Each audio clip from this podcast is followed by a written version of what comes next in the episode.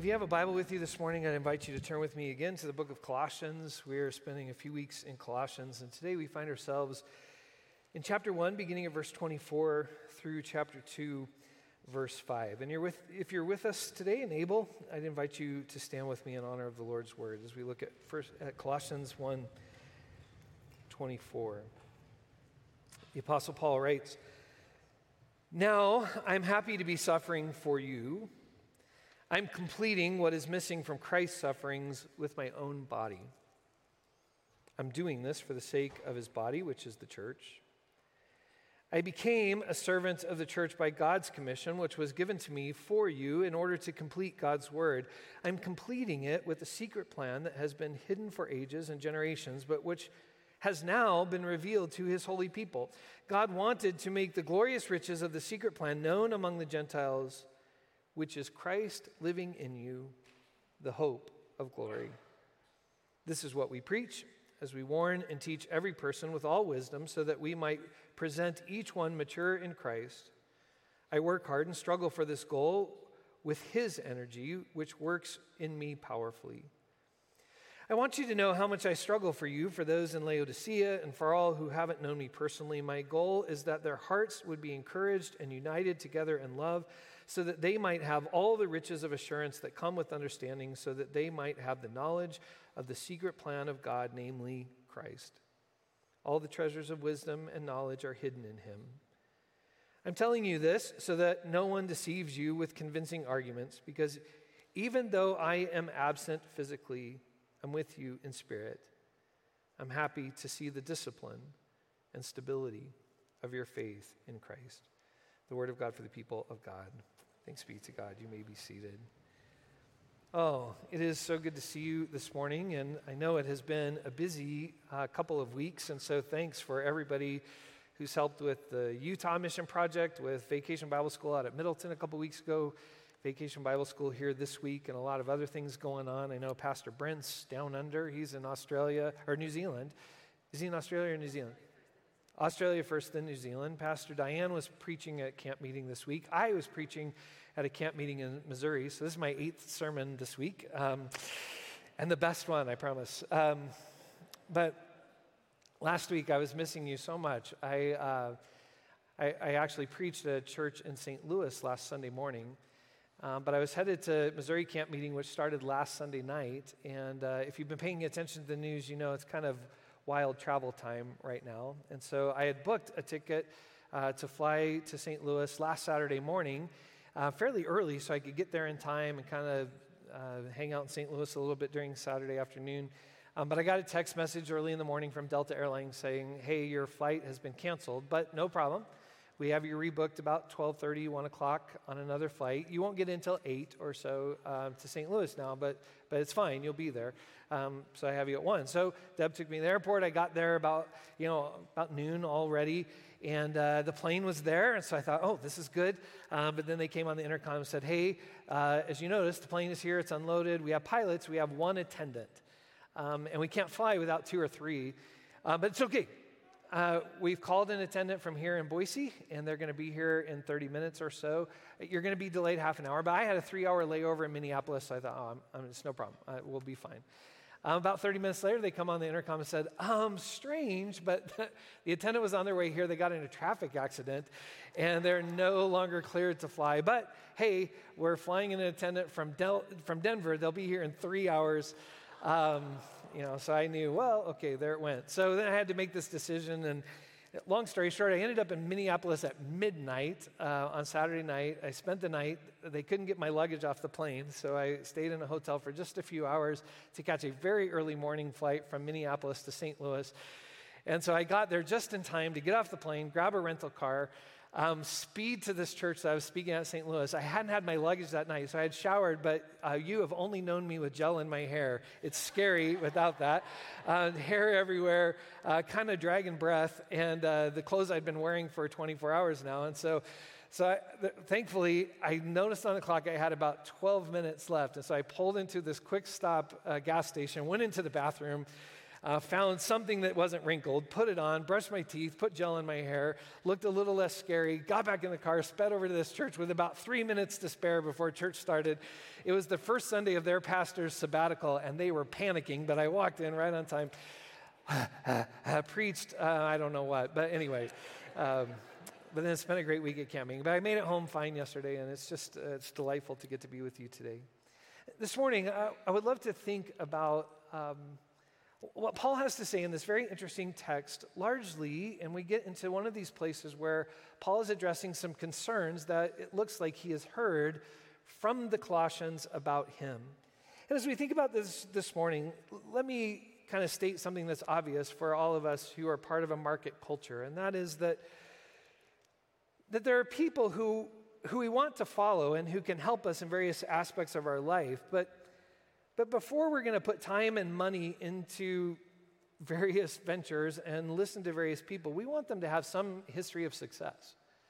So, for example, um, I need financial advice, and we take financial advice from people who hopefully have made money and done well financially and, and have done that honestly and, and done that ways that we can replicate. And so we might even invest and, and take their wisdom and pay for that wisdom if we can trust them and know that they will help us in those ways. And and we need family advice from time to time. And, and so we go looking rightly for people to give that advice who hopefully themselves have healthy family relationships and have healthy relationships. And, and we might pay to read their books or sign up for counseling.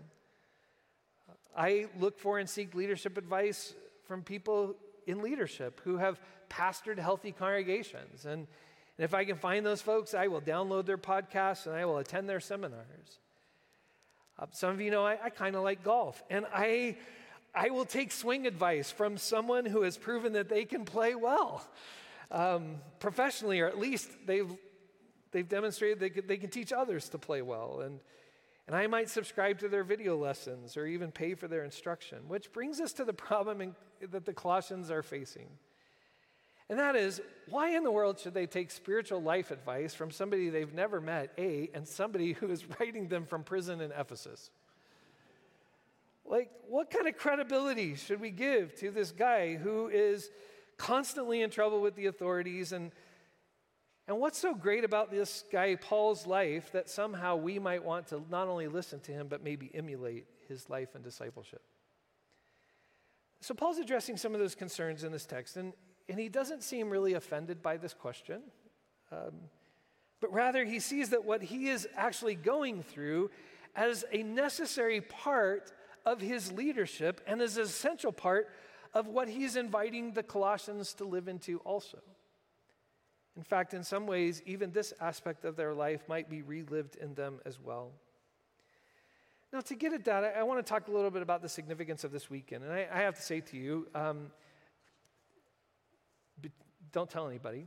Um, I always find this the most difficult Sunday of the year to preach. Um, and part of that is it's Independence Day weekend. Um, and so tomorrow we'll celebrate the 4th of July. And I always find a little bit of conflict in that as a minister because, on the one hand, um, I'm really excited for tomorrow and hot dogs and the whole works and having uh, fireworks and the whole thing.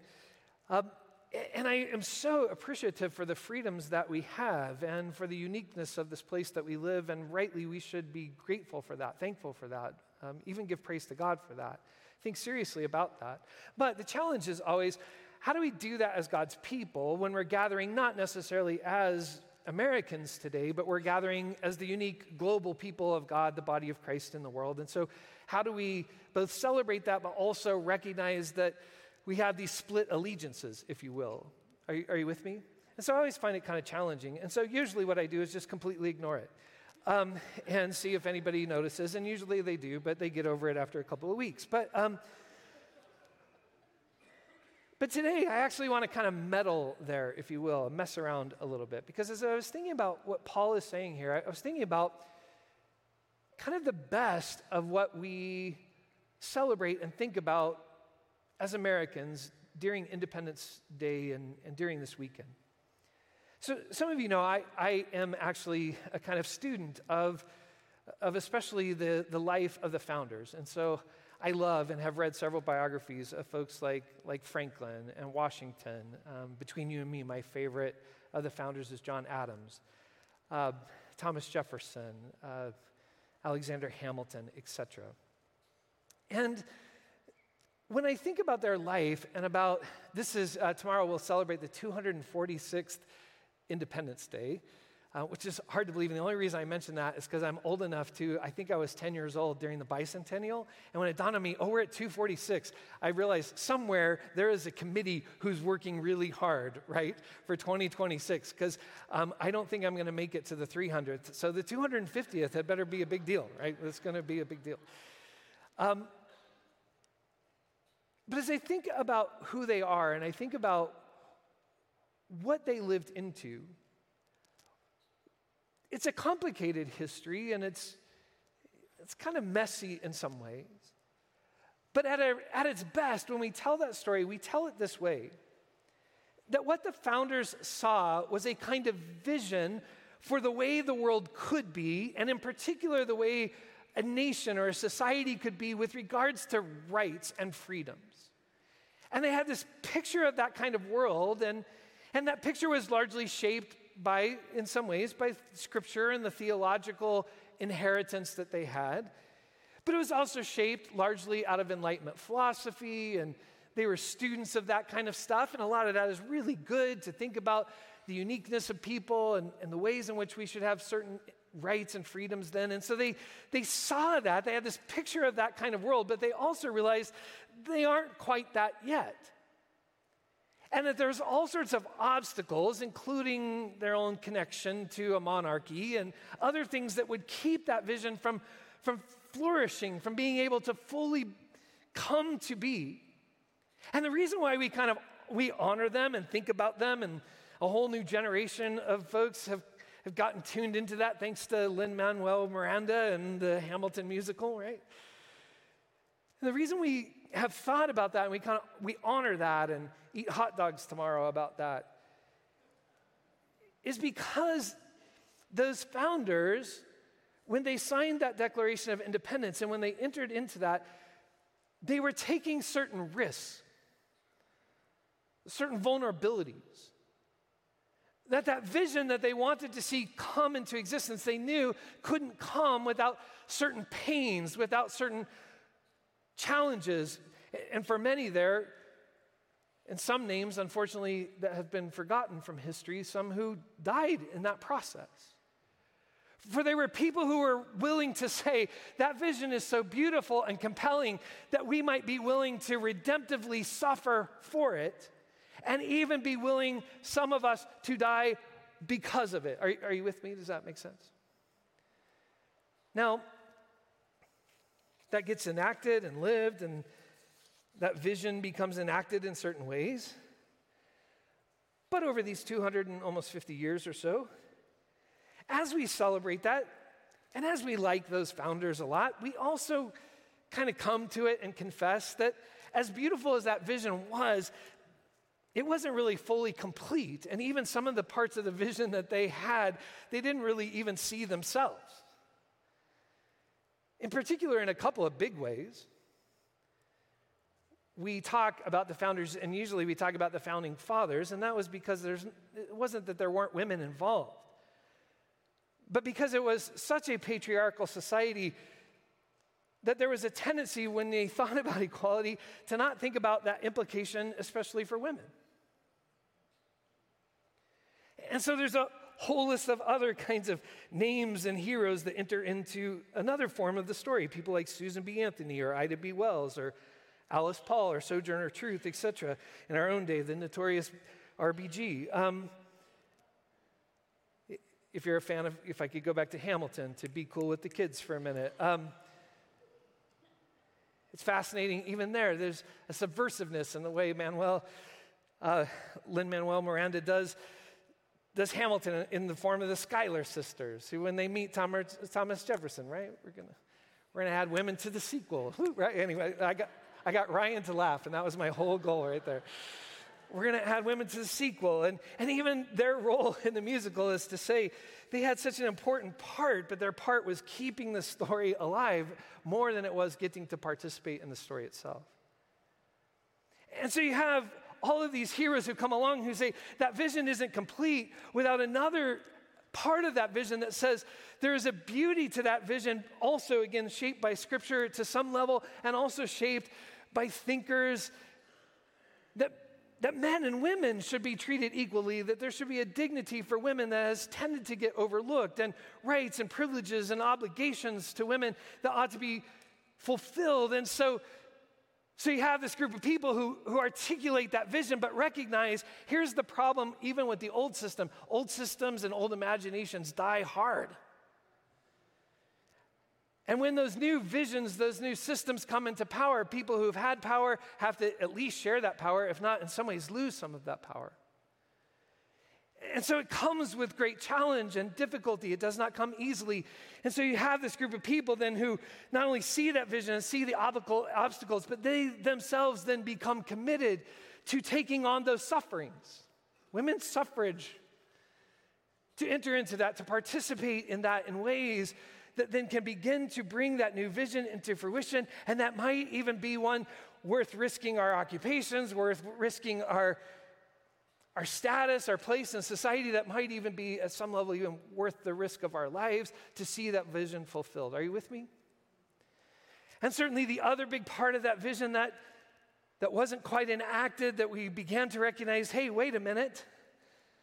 Every time we rehearse that history, we have to recognize that that vision for equality and for mutuality and for liberty really overlooked Native and African Americans.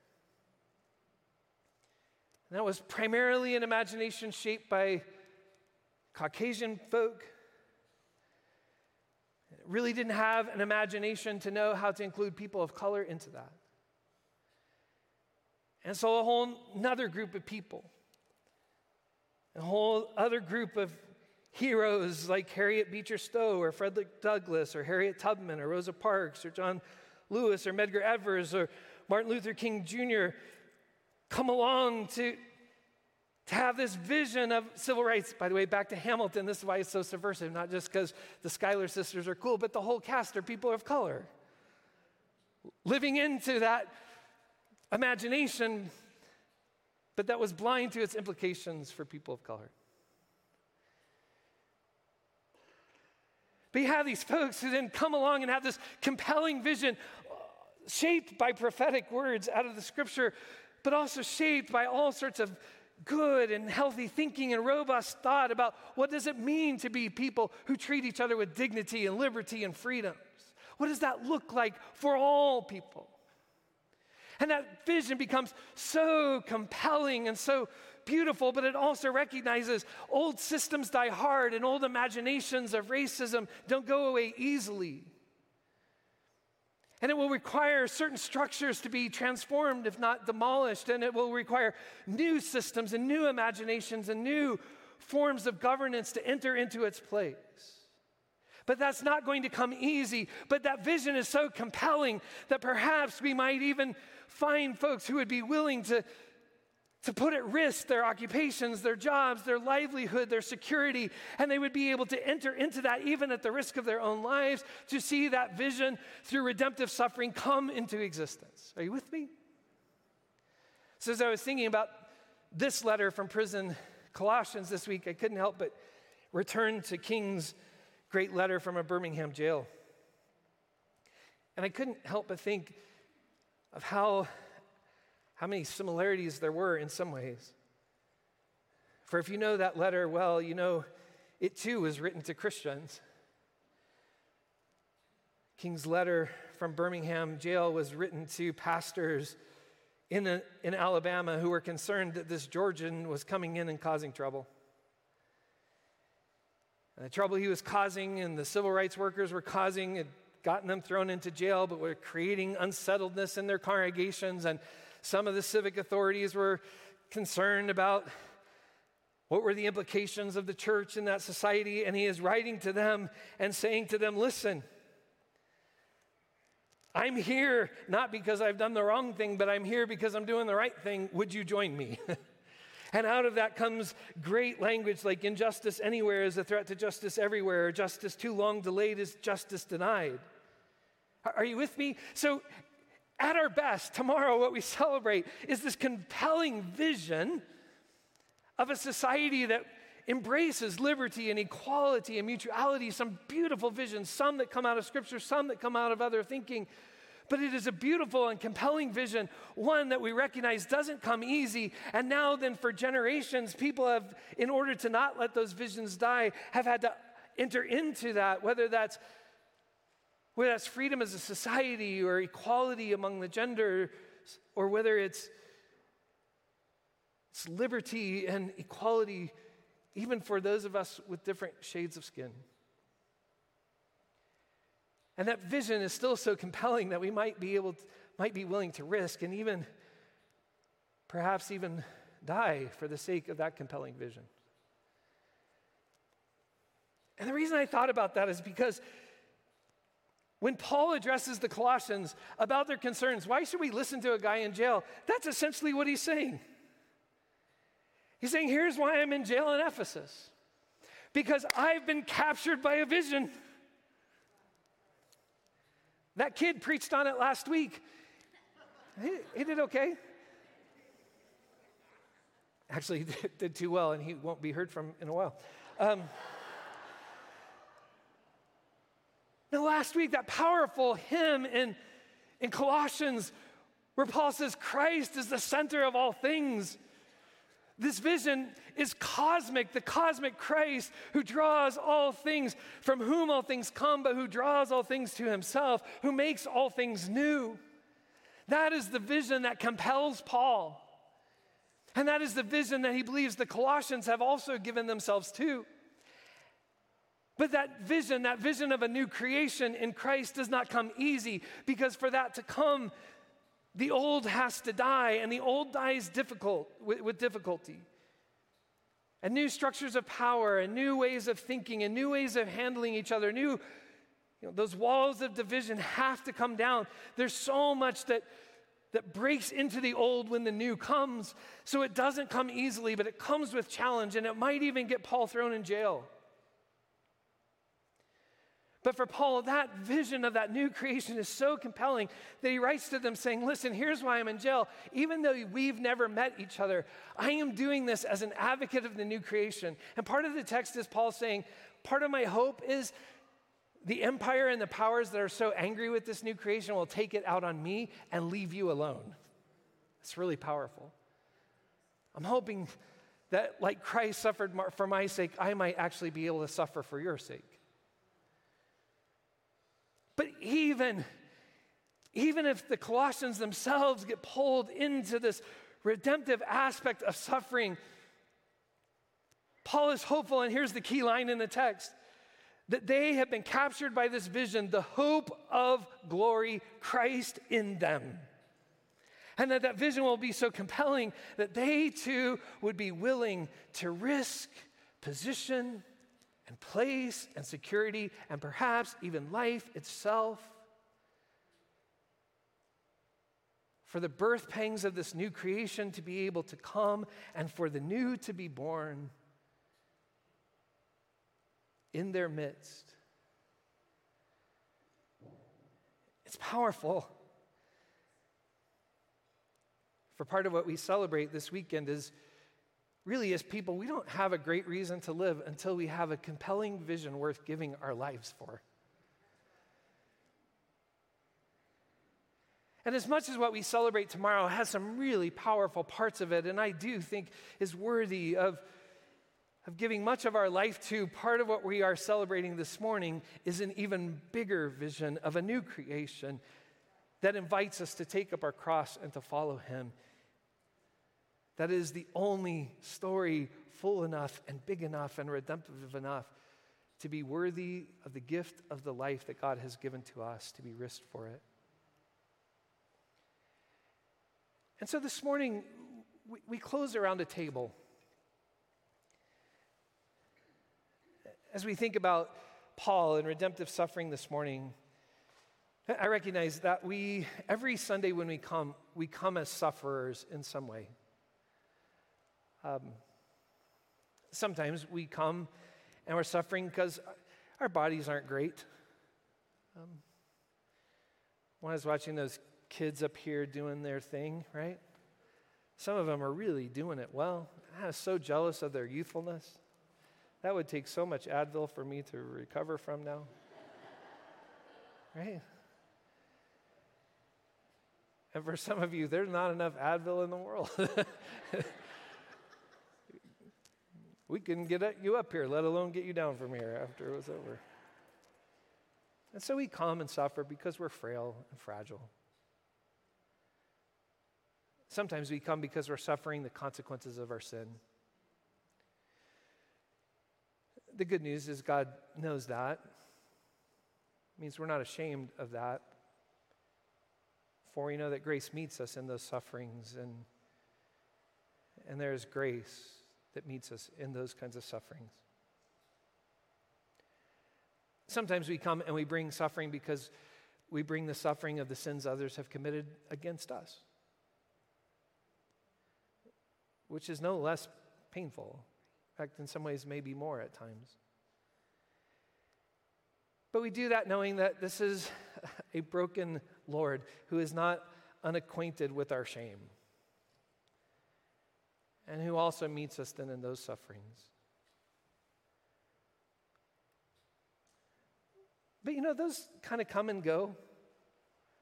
Some weeks as we gather together, you may be feeling pretty good this week and your body's working okay.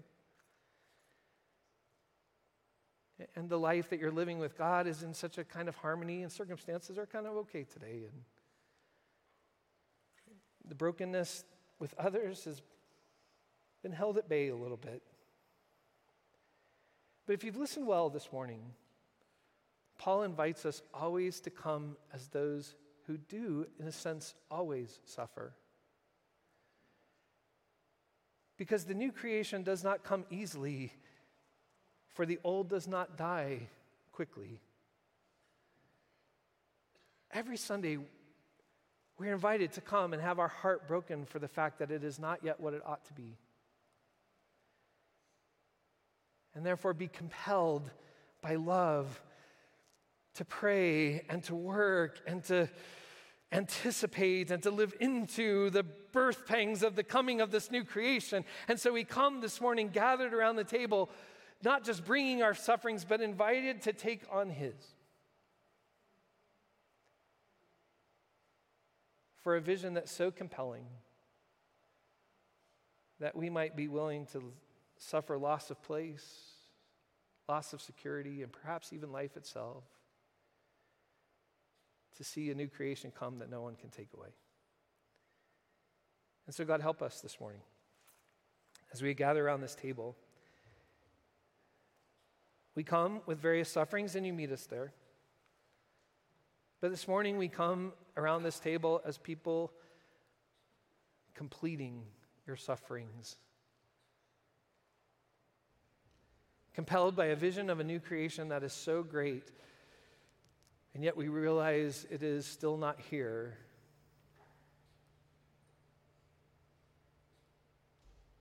But we are a people who have been captured by the hope of glory, Christ in us. And therefore, we are willing to participate and to take up our cross, to live into broken body and shed blood for the sake of this new creation. And so, teach us this morning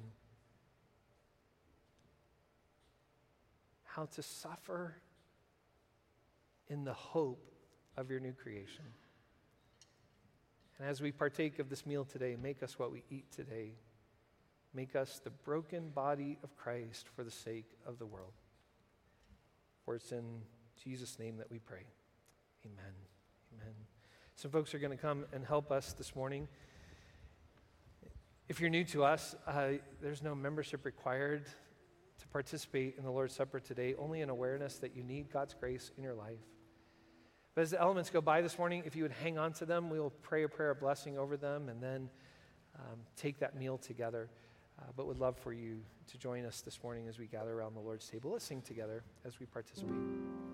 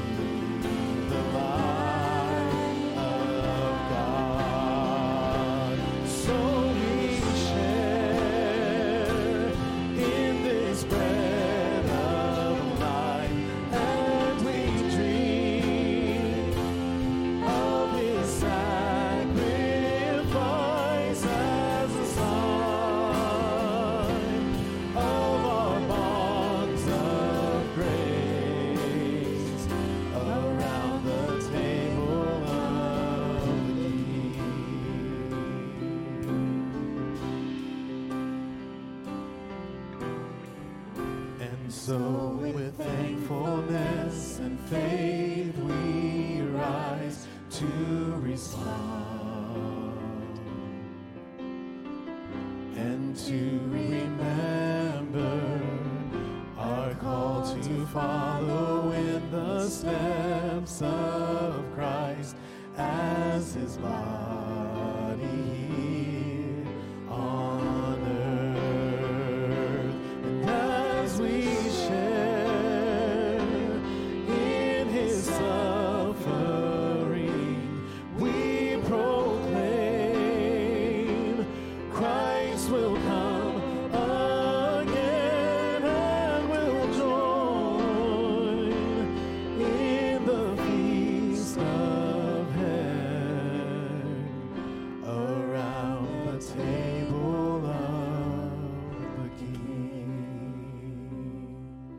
As we share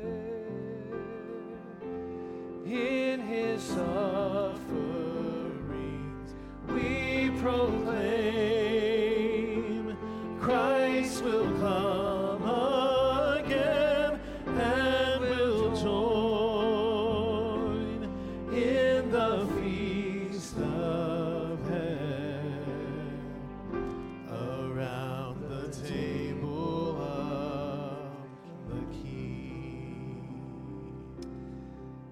the elements in front of you? Let me pray a prayer of blessing.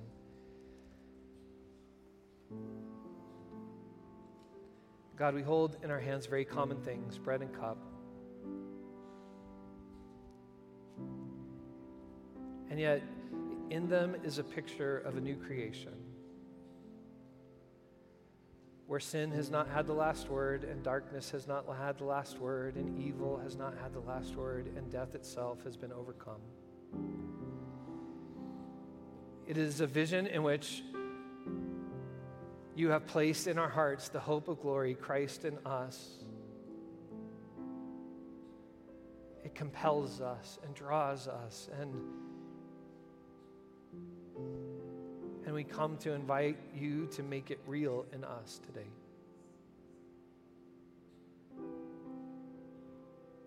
But what we hold in our hands reminds us that it is not yet here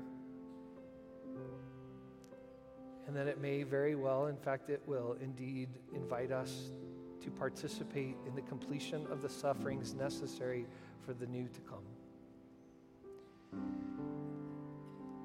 And so, even though we have all sorts of other sufferings in our life, we come willing to say, we will participate. Make us what we eat today. Make us the loving and broken body of Christ for the sake of the world. The night that Jesus was betrayed, he took a loaf of bread. He lifted it up, he gave thanks, and he broke it. And he said, This is my body, which is broken for you. Let us take and eat that bread this morning in remembrance of the one who made things new through his sufferings.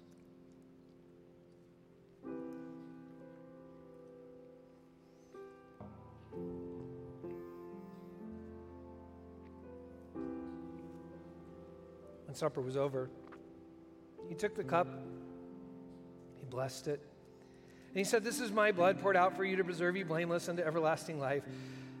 Let us take and drink this life to which we are invited.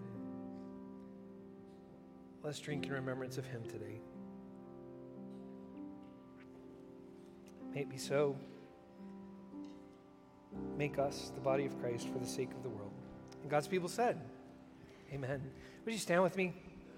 I would love for us to close with a song that really is a, a prayer that recognizes the calling of our life means that there may be profound blessings, but there also may be moments of great suffering. He gives and takes away.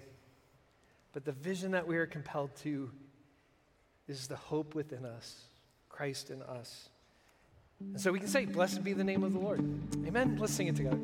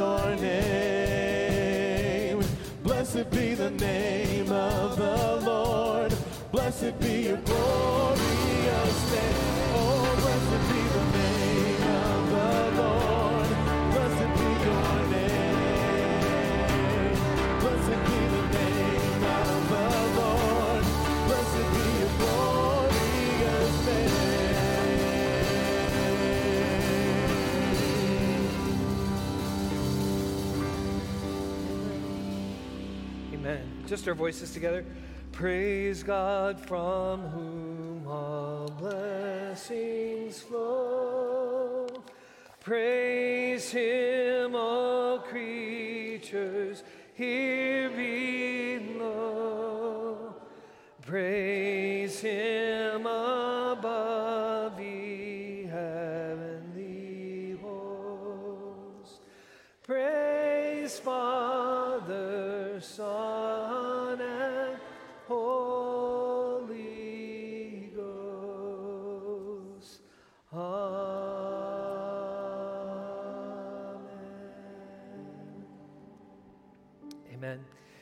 if you've listened well this morning, um, have a great time tomorrow.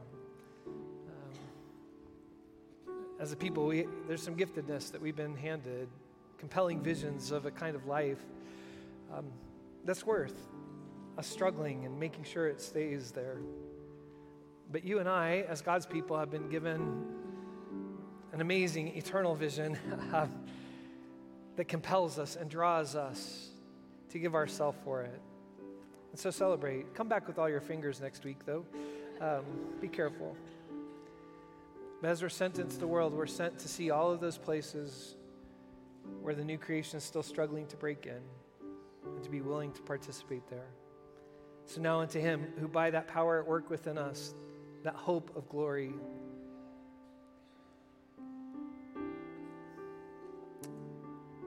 may he be glorified in us, this people he calls his church and in his Son, Christ Jesus, now and for all generations.